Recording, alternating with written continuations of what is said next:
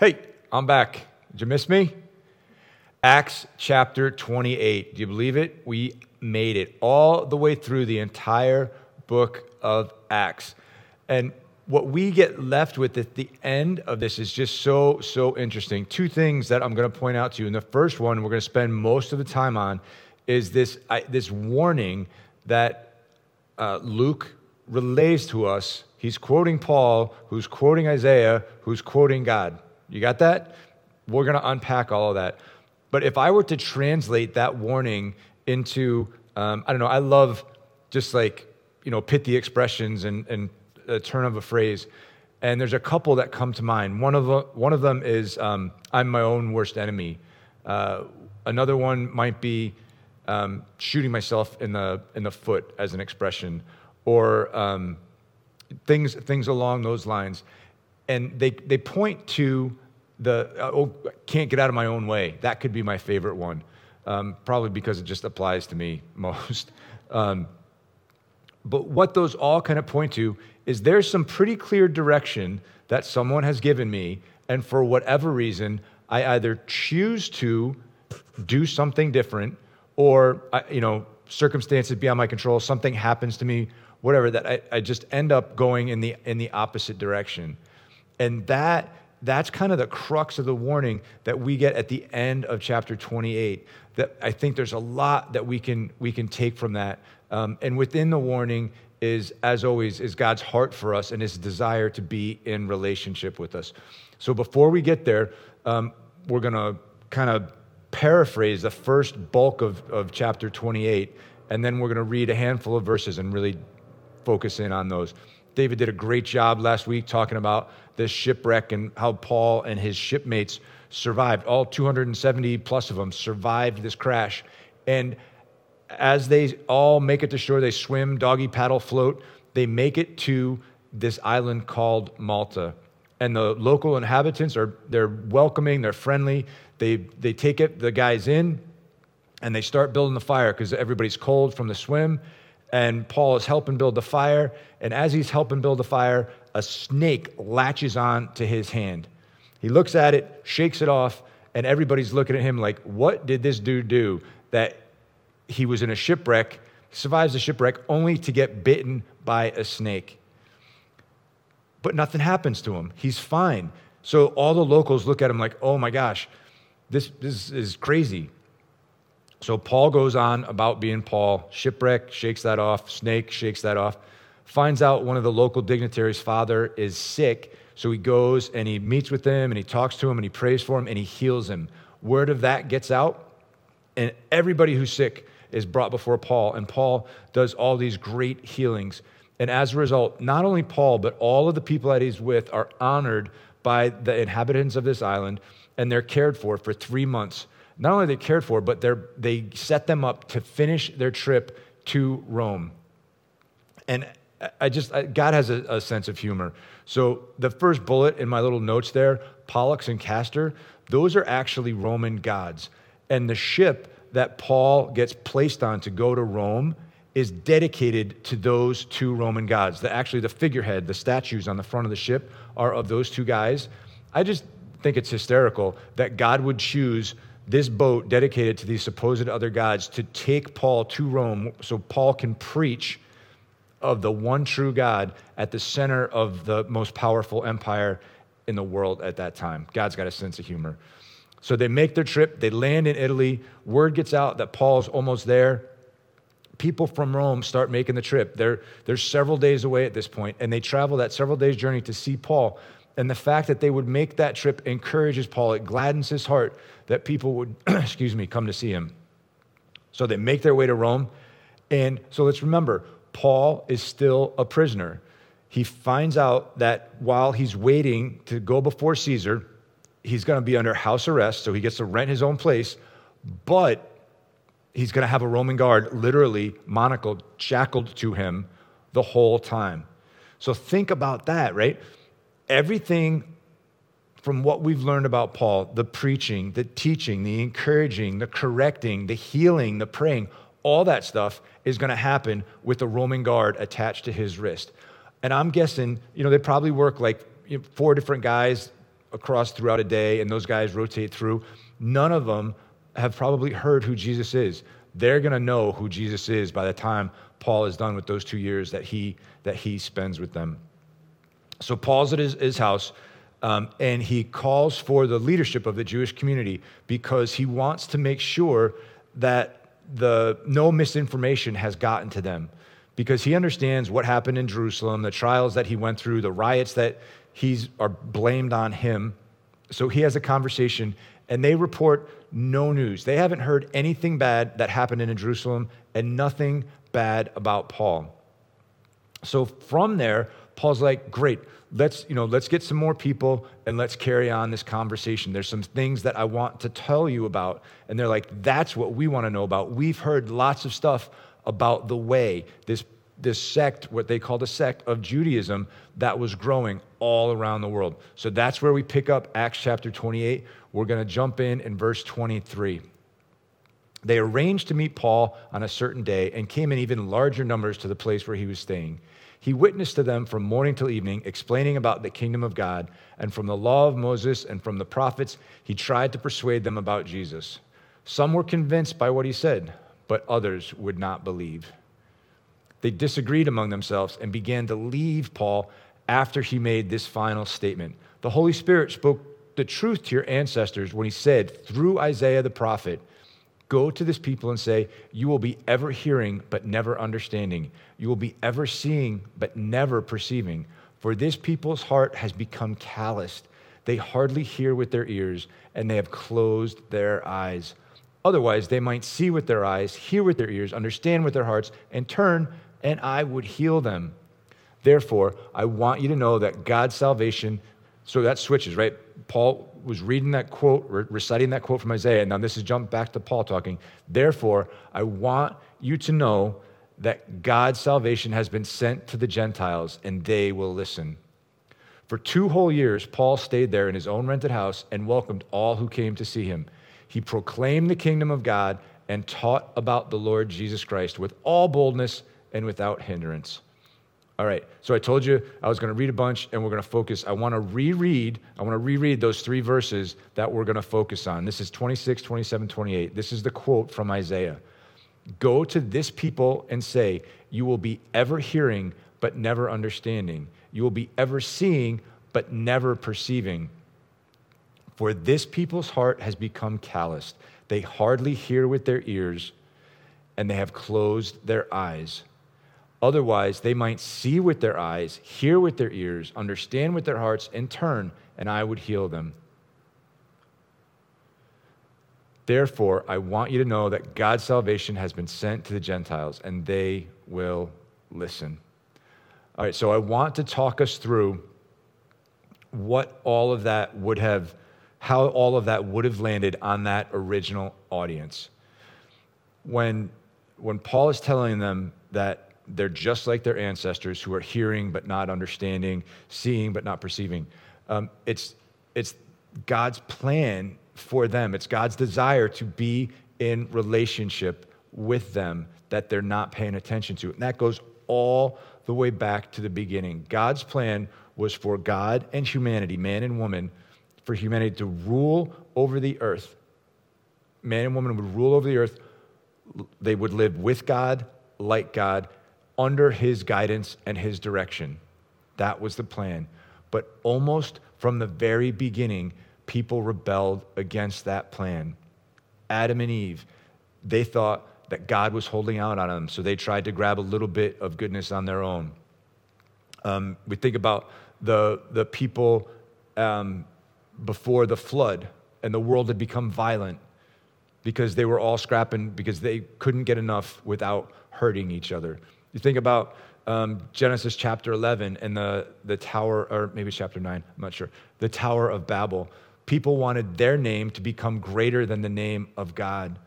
We think about um, the whole nation of Israel. God frees them from slavery, frees them from slavery, but they're wandering around the desert but they're with God. And they would rather go back to slavery rather than be with God in the desert. And then the kings of Israel, the kings of Israel are like that that dog in the movie Up, squirrel, right? They're just they're distracted by every shiny, blinky thing that the nations that surround them. They think everything else eh, is better than the God who has promised them all these blessings.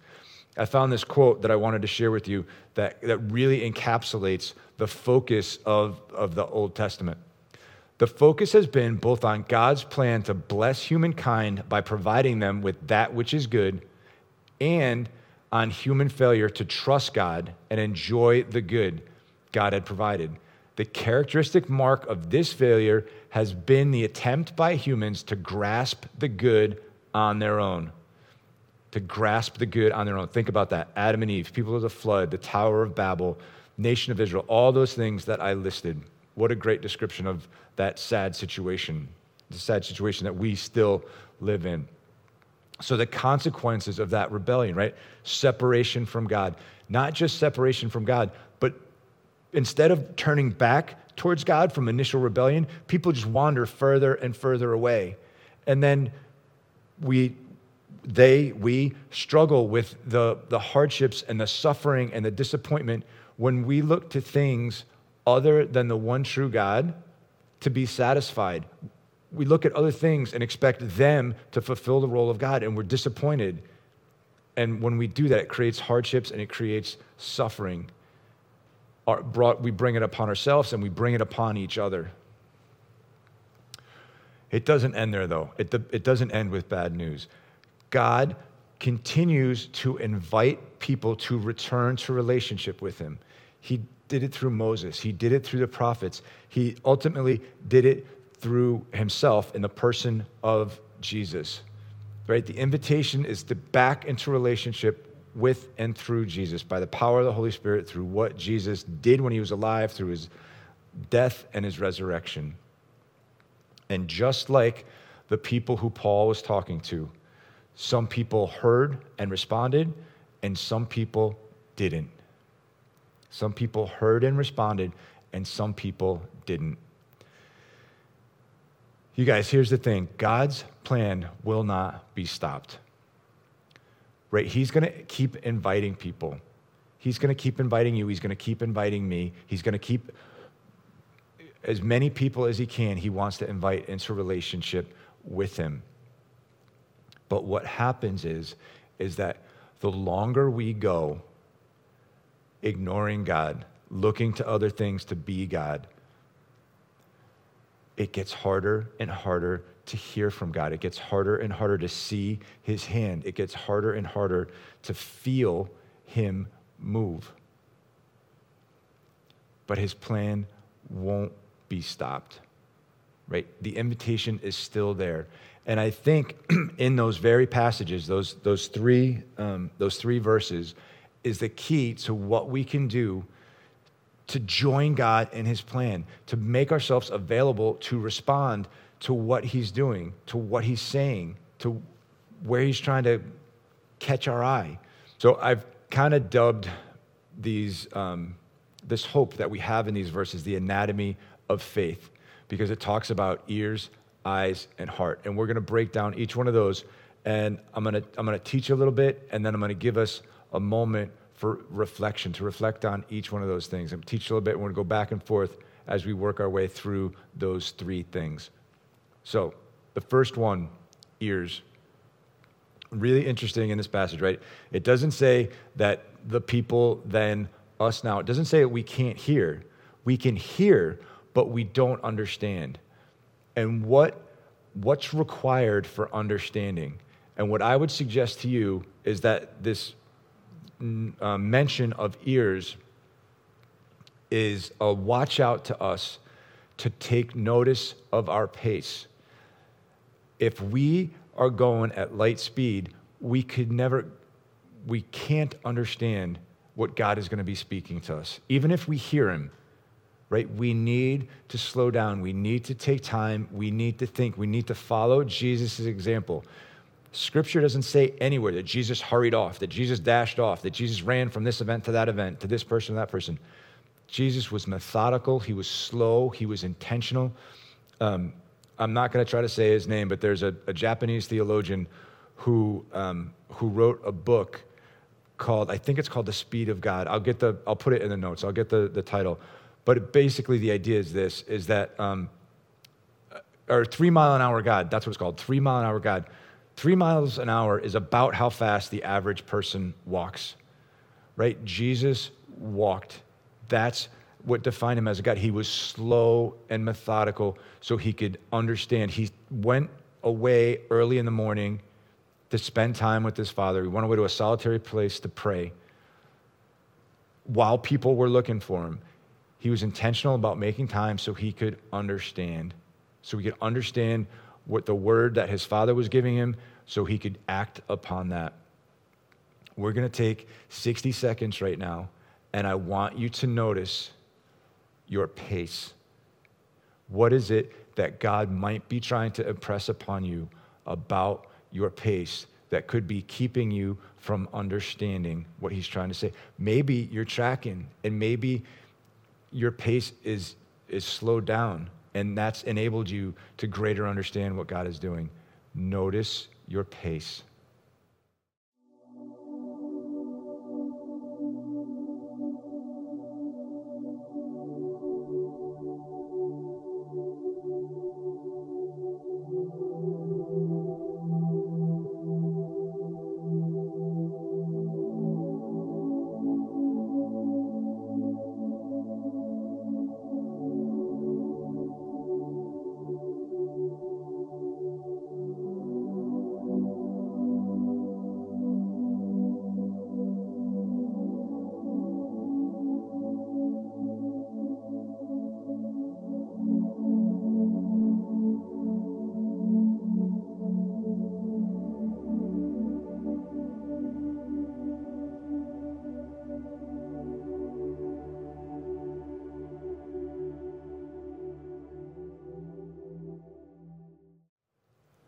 So, we need to slow down.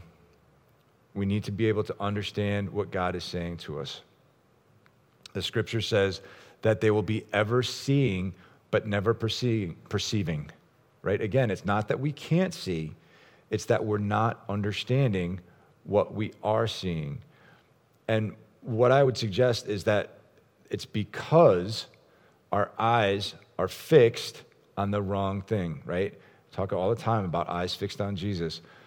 What is it that your eyes are fixed upon? What, are you, what is your personal agenda? What are your goals? Do you want what Jesus wants? Now, this is, this is not like a guilt trip. This is not like meant to stir up bad feelings. Jesus wants you to have good things. As a matter of fact, scripture tells us that um, God will give us the desires of our heart when we delight in Him. Jesus is not opposed to us having good things, nice things. Jesus is opposed to us settling for cheap counterfeits. Jesus wants us to have good things, and He will put those in front of us if we would have the eyes to see, if we would take the time to get in alignment with Him. Right? So here's another 60 seconds. What is it that you notice about your personal agenda? What is it that you think God might be trying to impress upon you about your goals?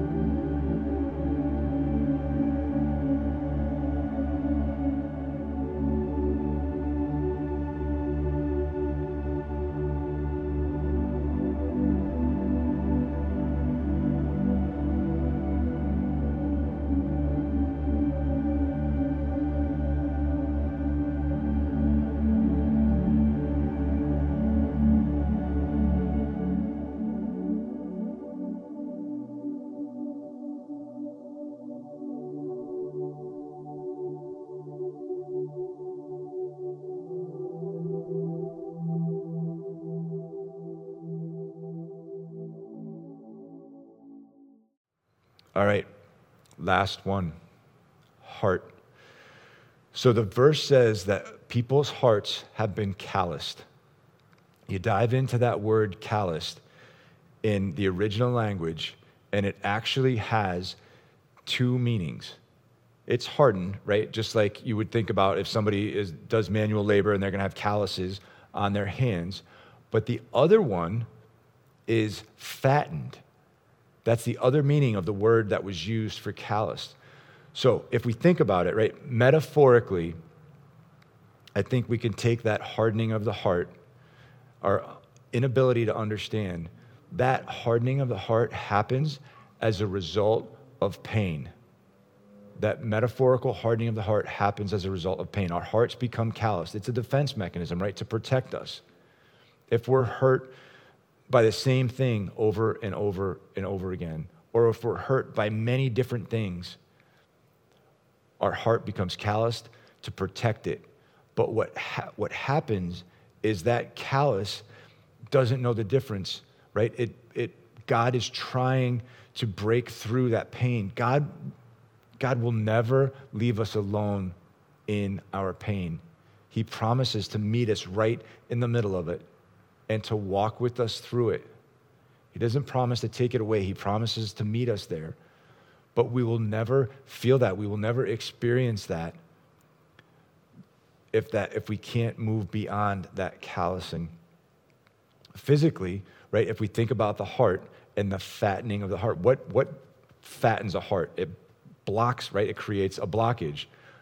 Believe me, I love red meat and beurre blanc sauce and ice cream probably more than the next person. But if that's all I ate, it would kill me because it would harden the arteries, it would harden my heart.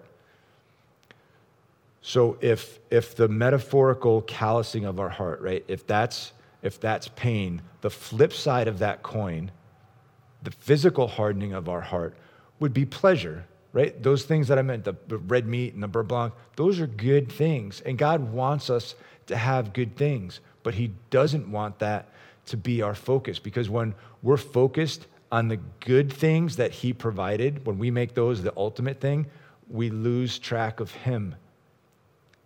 And we lose the ability to feel Him and to move with Him and to experience Him because we're so caught up in chasing after pleasure. So, your last 60 seconds of reflection for today.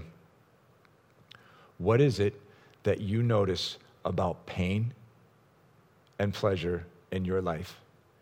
What is it that God might be trying to impress upon you about the pain you experience and about the pleasure that you chase?